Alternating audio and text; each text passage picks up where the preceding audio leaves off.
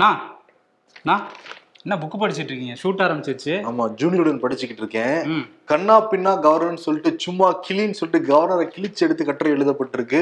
நம்ம நேர்கள்ட்ட பகிர்ந்துக்கலாம்னு நினைச்சேன். அதுதான் புத்தகம் எடுத்துட்டு வந்திருக்கேன். ஷோக்குள்ள போய் டீட்டெயிலா வந்து பேசிடலாம். Welcome to the imperfect show Sibi Chakravarthy நான் உங்கள் Varun.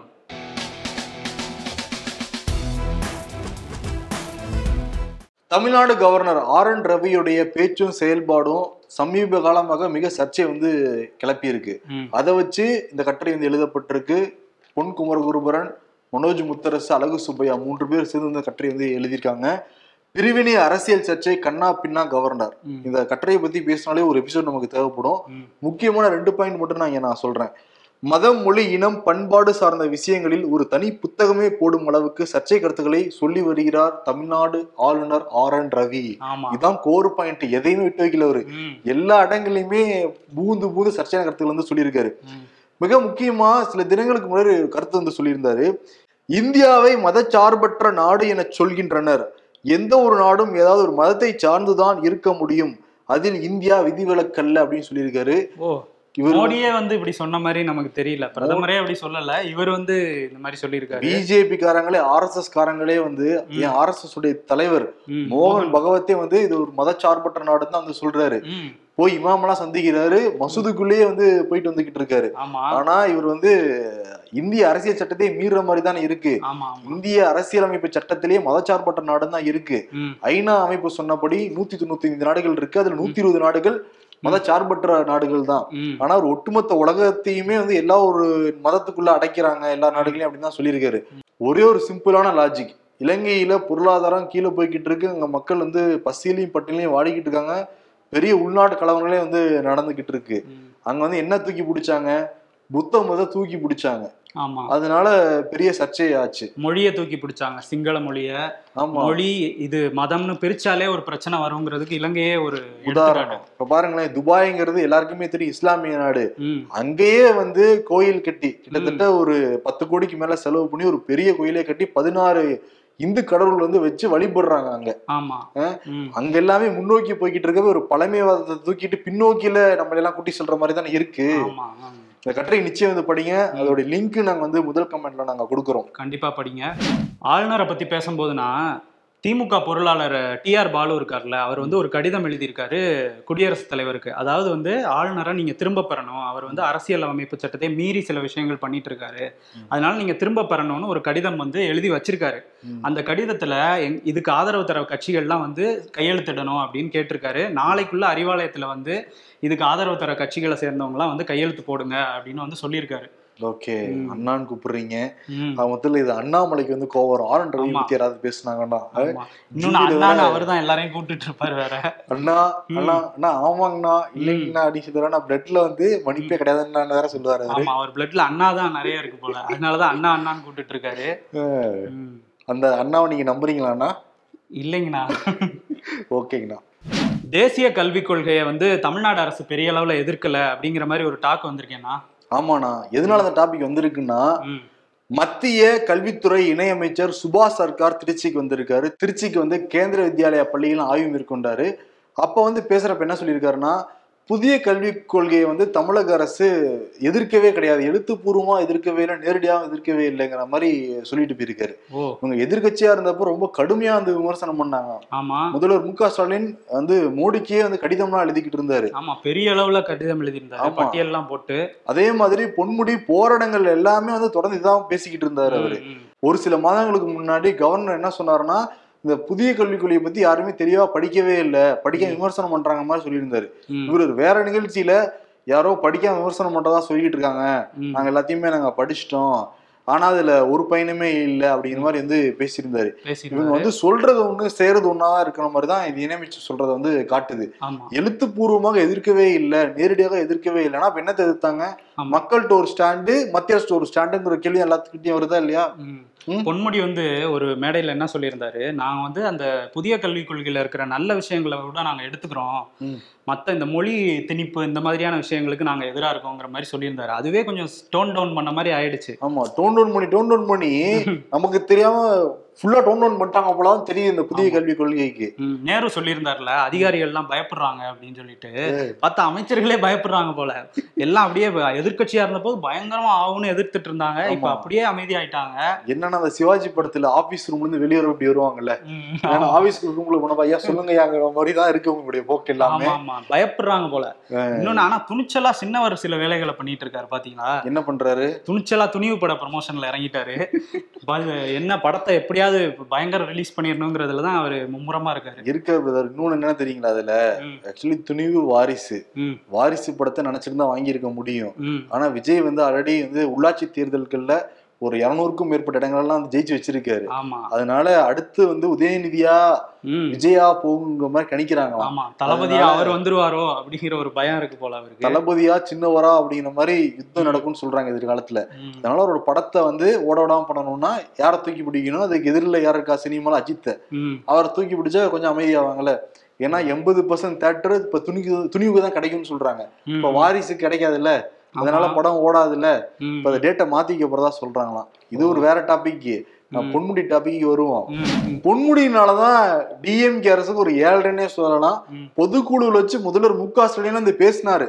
அவர் தான் டைரக்டா சொல்றாரு. ஆனா அங்க கூட கெக்க பக்க கெக்க பக்கன்னு இழிச்சுக்கிட்டு தான் இருந்தாரு. பொன்முடி. வேற யாரையோ சொல்ற மாதிரி சிரிச்சுக்கிட்டே இருந்தாரு. ஆமா. அவர் பண்ண சம்பவங்கள் தொடர்ச்சியா நம்ம பாக்குறப்ப முகையூர் ஒன்றிய குழு பெண் தலைவரை பார்த்து மேடையிலேயே வச்சு அம்மா நீ எஸ்சி தானம்மா அப்படின்னு கேட்டாரு. அது பெரிய சர்ச்சையாச்சு. அப்புறம் வந்து இல்லைங்க நான் அப்படியெல்லாம் கேட்கலைங்க எஸ்சி பிரிவு நிறைய நாங்க பண்ணியிருக்கோம்னு சொல்லிட்டு இந்த சமூக நீதின்னு சொல்றாங்களே. அதுக்கே பங்கு விளைய வச்சாரு பொன்முடி அதற்கு பிறகு மிக முக்கியமான திட்டம் அந்த கட்டணமில்லா அந்த பேருந்து பெண்களுக்கு. அதையே வந்து ஓசி.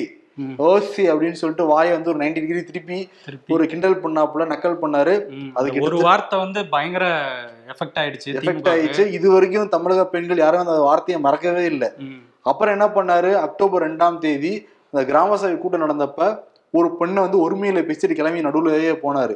பாதியில எந்திரிச்சு போயிட்டாரு. நேத்து என்ன பண்ணிருக்காருன்னா அவருடைய மாவட்டம் விழுப்புரம். அங்க வந்து சித்தலிங்க மடம்னு ஒரு ஊர் இருக்கு. அந்த ஊராட்சி வந்து ரெண்டா பிரிக்க போறாங்க. அதுக்கான பேச்சுவார்த்தைகள்ல வருவாய்த்துறை அதிகாரி ஈடுபட்டாங்க. நேற்று அந்த மக்கள்கிட்ட வந்து பேசுறப்ப அவங்க ஒத்துக்கவே இல்லை. அவங்க வந்து உண்ணாவிரத போராட்டம்லாம் வந்து நடத்துனாங்க. இன்னைக்கு வந்து ஏன் ஊராட்சி நானே வரேன்ட்டு புன்முடி இறங்கி இருக்காரு ஓ. அவர் இறங்குனதான் பிரச்சனை. என்ன சொல்லியிருக்காருன்னா ஹெச் ராஜாவுக்கு பிடிச்ச ஒரு வார்த்தை. ஹெச் ராஜா வந்து நீதிமன்றத்தை இந்த வார்த்தை சொல்லி தான் வந்து திட்டினாரு. அந்த வார்த்தையை சொல்லி அங்கிருந்த மக்களை ஒருத்தர் ஒருவரை திட்டிருக்காரு பொன்முடி. ஓ. இவர் வந்து அப்படியே ஒரு யாருங்கிற வார்த்தை. இவர் அந்த பண்ணையார் மனநிலையில இருக்காரு போல. அதேதான் ஒரு ஆதிக்க நாங்க தான் இங்க எல்லாம் எல்லாரும் எங்களுக்கு கீழேங்கிற அந்த மென்டாலிட்டினாலதான் வாயிலிருந்து இந்த மாதிரி தடித்த வார்த்தைகள்லாம் வந்துகிட்டே இருக்கு. ஒரு முறை வரலாம் ரெண்டு முறை வரலாம். தொடர்ச்சியா பக்கம் பக்கமா எழுதுற அளவுக்கா ஒருத்தர் வர முடியும். ஆமா இதுவே சமூக நீதிக்கு எதிரான ஒரு விஷயம் தான் இவர் பேசுறது எல்லாமே நம்ம கீழே தான் எல்லாருங்கிற மாதிரி பேசுறதே சமூக நீதிக்கு எதிரானதுதான். முதல்ல மு க ஸ்டாலின் கடைசி வரைக்கும் தூங்கவே விட மாட்டாங்க போல இருக்கே. ஆமா. உன்னையெல்லாம் அமைச்சர் ஆக்குனதுக்கு நல்லா பண்றியா அப்படிங்கிற மாதிரி நினைச்சிட்டு இருப்பாரு அவரு. ஆமா இவனால என்ன பண்ண முடியுமோ அது ஒரு முறை இல்ல ரெண்டு முறை இல்ல தொடர்ச்சியா பண்ணிக்கிட்டே. பண்ணிக்கிட்டே இருக்கீங்க. என்னன்னா இப்ப திமுக இன்னொரு பெரிய பிரச்சனை என்னன்னா அந்த மழைநீர் வடிகால் பணிகள் சென்னையில சில இடங்கள்ல சிறப்பாகவே பண்ணிருக்காங்க. ஆனா சில இடங்கள்ல கோட்டை விட்டுட்டாங்க. அந்த பட்டாளம் அந்த பகுதியில ஒரு பெண் வந்து அந்த டிரைனேஜ் ஹோல்குள்ளரே விழுந்துட்டாங்க. மயங்கிட்டாங்க. அது தூக்கி வந்து இப்ப இந்த காப்பாத்துற காட்சி எல்லாமே சமூக வலைதளங்களை பரவிக்கிட்டு இருக்கு. சில இடங்கள்ல சிறப்பா இருந்தாலுமே சில இடங்களை கோட்டை விட்டுருக்காங்க. சில இடங்கள்ல வந்து எழுபத்தஞ்சு சதவீதங்கிறாங்க சில இடங்கள்ல தொண்ணூறு சதவீதங்கிறாங்க ஆனா வந்து பண்ணிருக்காங்க பண்ணல அப்படிங்கிற மாதிரி தான் இருக்கு இருக்கு ஆனா இல்ல. கே என் நேரு நேத்து எழுபத்தஞ்சு சதவீதம் அப்படின்னு அந்த குறைச்சிட்டாரு. தொண்ணூத்தஞ்சு வந்து எழுபத்தஞ்சா குறைச்சிட்டாரு. இருபது மைனஸ் ஆயிருச்சு. இன்னொரு ரெண்டு நாளைக்கு தொடர்ச்சியா மழை பெஞ்சதுன்னா அது ஐம்பத்தஞ்சு சதவீதம் ஆயிடும் ஐம்பதாகும் அப்படியே போயிட்டே இருக்கும் போல குறைஞ்சிட்டே. அப்புறம் மைனஸ்ல வந்துருமா? அப்படிதான் போல. இல்ல கொளத்தூர் தொகுதி சிஎம் உடைய தொகுதி கொளத்தூர். அங்கேயே பல இடங்கள்ல தண்ணி தேங்கி நின்று இருக்கு அந்த காட்சி எல்லாமே பரவிட்டு தான் இருக்கு சமூக அவரு. வாக்கு கேட்டு நடந்து போன தெருக்கள்ல தான் தண்ணி நிக்குதுன்னு சொல்றாங்க. அதெல்லாம் உண்மையும் கூட தான். ஃபேக்ட் செக் பண்ணி பார்த்தா எல்லாமே உண்மைதான் அது. ம் ஆமா. நடிகை கஸ்தூரி வந்து இந்த திராவிடியா பசங்க அப்படின்னு சொல்லிட்டு ஒரு ஹேஷ்டேக் யூஸ் பண்ணாங்கல்ல ட்விட்டர்ல அதை வந்து பிஜேபி காரங்களாம் எடுத்து ட்ரெண்ட் பண்ணிட்டு இருந்தாங்க. இப்போ DMK MP M M Abdullah இருக்காருல்ல அவர் ஒரு ட்வீட் போட்டிருக்காரு. அதுல தேசிடியா அப்படின்னு ஒரு ஹேஷ்டேக் போட்டிருக்காரு. நம்மளை பார்த்து யாராவது திராவிடியா பசங்க அப்படின்னு ஹேஷ்டேக் சொன்னா நீங்க தேசிடியா அப்படின்னு சொல்லுங்க அப்படின்னு அவரே சொல்லியிருக்காரு. மாறி மாறி இப்படி கொச்சையா வந்து திட்டிக்குவாங்க. ம். இதுவா அரசியல் இதுதான் தமிழ்நாட்டு அரசியலா நாகரிகமான அரசியல் அது. ஆமா. தரம் தாழ்ந்து போயிட்டு இருக்கிறாங்க ரொம்ப. யாரோ ஒருத்தர் தரந்தாழ்ந்து பேசுறாங்க நீ பேசக்கூடாதுன்னு சொல்லிட்டு ஆக்கப்பூர்வமான அரசியலை முன்னெடுக்கணும். அதை விட்டுட்டு அவங்க கீழே இறங்கிட்டாங்களா? அதை விட நாங்க கீழே இறங்குவோம். அதுக்கப்புறம். நாங்க இன்னும் கீழே இறங்குவோம்னா இது என்ன அரசியலா இல்ல சாக்கடை ஆல்ரெடி சாக்கடை மாதிரி தான் இருக்கு தமிழக அரசியல் இங்க. அதை இன்னும் வந்து ரொம்ப டேமேஜ் பண்ணி நாத்த அடிக்குது இவங்களோட அரசியல். அப்படிதான் இவரை தொடர்ந்து போய்கிட்டு இருக்கு. இதே ஜூனியர் விகடன்ல குஷ்புமே பேட்டி கொடுத்துருக்காங்க. அவங்க என்ன கொடுத்துருக்காங்கன்னா அந்த அமைச்சர் என்ன பண்ணிக்கிட்டு இருந்தாரு? அந்த செய்தியை சாதிக்கு மேல கட்சி ரீதியா நடவடிக்கை எடுக்கணும். முதல்வர் ஸ்டாலின் நான் மன்னிப்பு கேட்கணும்னு நான் சொல்லல. அந்த செய்தியை சாதி கட்சியில இருந்து நீக்கணும். மனோ தங்கராஜ் என்கிட்ட பர்சனலா மன்னிப்பு கேட்கணும் அப்படின்னு சொல்றாங்க. அவங்களே வந்து அந்த விபி துரைசாமி கேள்விக்கும் அதுக்கப்புறம் கஸ்தூரி போட ட்விட்டுக்கும் பெண்களை பத்தி யார் தவறா சொல்லியிருந்தாலும் தவறு தவறு தான். அந்த கட்சி பார்க்கலாம் பார்க்கவே கூடாதுன்னு சொல்லியிருக்காங்க. இந்த சைடு வந்து ராஜீவ் காந்தி திமுகவை சேர்ந்த அவர் என்ன சொல்றாருன்னா கஸ்தூரி வந்து கண்ணாடியை பார்த்து பேசியாங்கிற மாதிரி அவரு குற்றச்சாட்டு வச்சிருக்காரு. குஷ்பு பத்தி எல்லாம் பேசணும்னு சொல்றாங்க. ஒரு பெரிய விவாதமே நடந்துகிட்டு இருக்கு பொது வெளியிலேயே. அப்படி- போய் தேசிடியா அப்படிங்கிற ஒரு ஹேஷ்டேக் வேற இவர் போட்டு இது பண்ணிட்டு இருக்காரு. ம் இது எங்க போய் முடியுங்கிறது தெரியல. ரொம்ப தரம் தாழ்ந்து எல்லாரும் இறங்கிட்டு இருக்காங்கிறது தெரியுது. இன்னொன்னு அண்ணாமலை அந்த பிஜேபி காரங்க நேற்று வள்ளுவர் கூட்டத்துல அனுமதி வாங்காம தான் போராட்டம்லாம் நடத்திருக்காங்க. இந்த பிஜேபி சேர்ந்த பெண்களை பத்தி கொச்சையா பேசினார்ல அந்த செய்தி சாதிக்கின்ற நபர். ஆமா. அது அவர் எதிர்ப்பு தெரிவிச்சும் நடவடிக்கை எடுக்கணும்னு சொல்லிட்டு ரொம்ப கடுமையான போராட்டம். அனுமதி வாங்காம போராட்டம் நடத்ததுனால அண்ணாமலையை தூக்கிட்டுலாம் போனாங்க திருப்பி வந்து விடுவிச்சாங்க. அப்படிங்க போய்கிட்டு இருக்கு. அந்த போராட்டத்திலயும் கூட. அவர் தலைவர் இருக்காங்கல்ல மோடி அவர் ஸ்டைல வந்து அங்க இருக்கவங்க எல்லாம் ஃபாலோ பண்ணதா சொல்றாங்க. என்னன்னா அங்க போட்டோ ஷூட் தான் நடத்திட்டு இருந்தாங்களாம். எல்லாரும் செல்ஃபி எடுக்கிறாங்க அப்படியே குடைக்குள் மலை கேள்விப்பட்டிருக்கோம். குடைக்குள் செல்ஃபி அப்படி குடையை வச்சுட்டு எல்லாரும் செல்ஃபி எடுத்துட்டு இருந்தாங்க. நயினார் நாகேந்திரன் வந்திருந்தாரு. அவரோட அப்புறம் அங்க இருந்த நிர்வாகிகளோட எல்லாம் எல்லாரும் செல்ஃபி தான் எடுத்துட்டு இருந்திருக்காங்க அனுமதி இல்லாம போயிருக்காங்களா பிரதர் அப்புறம் செல்ஃபியை போட்டு எப்படிதான் தூக்கிட்டு போயிருவாங்கன்னு தெரியும் காவல்துறை. ஆமா. அப்புறம் அங்க போயிட்டு திருப்பி அங்கிருந்து வரல வரல வர வேண்டியதானே அவருக்கு? அவருக்கு என்ன? ம். அப்புறம் அந்த சைதை சாதிக்கு மேல வழக்கு சொல்றாங்க. ஐந்து பிரிவின் கீழ் வழக்குகள் போட்டிருக்காங்க. பிஜேபி சேர்ந்த ஒரு பெண் நிர்வாகி வந்து சென்னை கமிஷனரே புகார்லாம் கொடுத்திருக்காங்க. பெண் வன்கொடுமை தடுப்பு சட்டத்தின் கீழே ஐந்து பிரிவில் வழக்கு வந்து போடப்பட்டிருக்கு. ஆனா கனிமொழி மட்டும் தான் வருத்தம் தெரிவிச்சிருக்காங்க. குஷ்பு உள்ளிட்ட பெண்களை பேசுனதுக்காக. ஆனா மனோ தங்கராஜ் அந்த மேடையில இருந்தால அவரையும் வருத்தம் தெரிவிக்கலன்னு சொல்லிட்டு தான் பிஜேபி குற்றச்சாட்டு வச்சுக்கிட்டு இருக்காங்க. கட்சி ரீதியா ஒன்றும் நடவடிக்கை எடுக்கல இது வரைக்கும் அவர் மேல எடுக்கவே இல்லையே. இவ்வளவு தூரம் கொச்சையா பேசினா நடவடிக்கை எடுத்திருக்கோம்ல இது வரைக்கும். ஆமா கண்டிப்பா. நாம் தமிழர் தம்பிகள் வேற நேத்து போராட்டம் பண்ணிருக்காங்க. நேத்து பாத்தீங்களா? சென்னையில விடாம மழை பெய்ஞ்சுக்கிட்டு இருந்துச்சு. ரெண்டு போராட்டம் சென்னையிலேயே நடந்திருக்கு. ஒண்ணு விசிகா இன்னொன்னு நாம் தமிழர். அதுல வந்து நாம் தமிழர் போராட்டத்துல இருபதாயிரம் பேர் கலந்துகிட்டு இருக்காங்க அப்படின்னு சொல்லி நாம் தமிழர்ல இருந்து சொல்லியிருக்காங்க. அங்க நேரடியா வந்து நம்ம ரிப்போர்ட்டர் அரவிந்த்ராஜ் வந்து போயிருந்தாரு.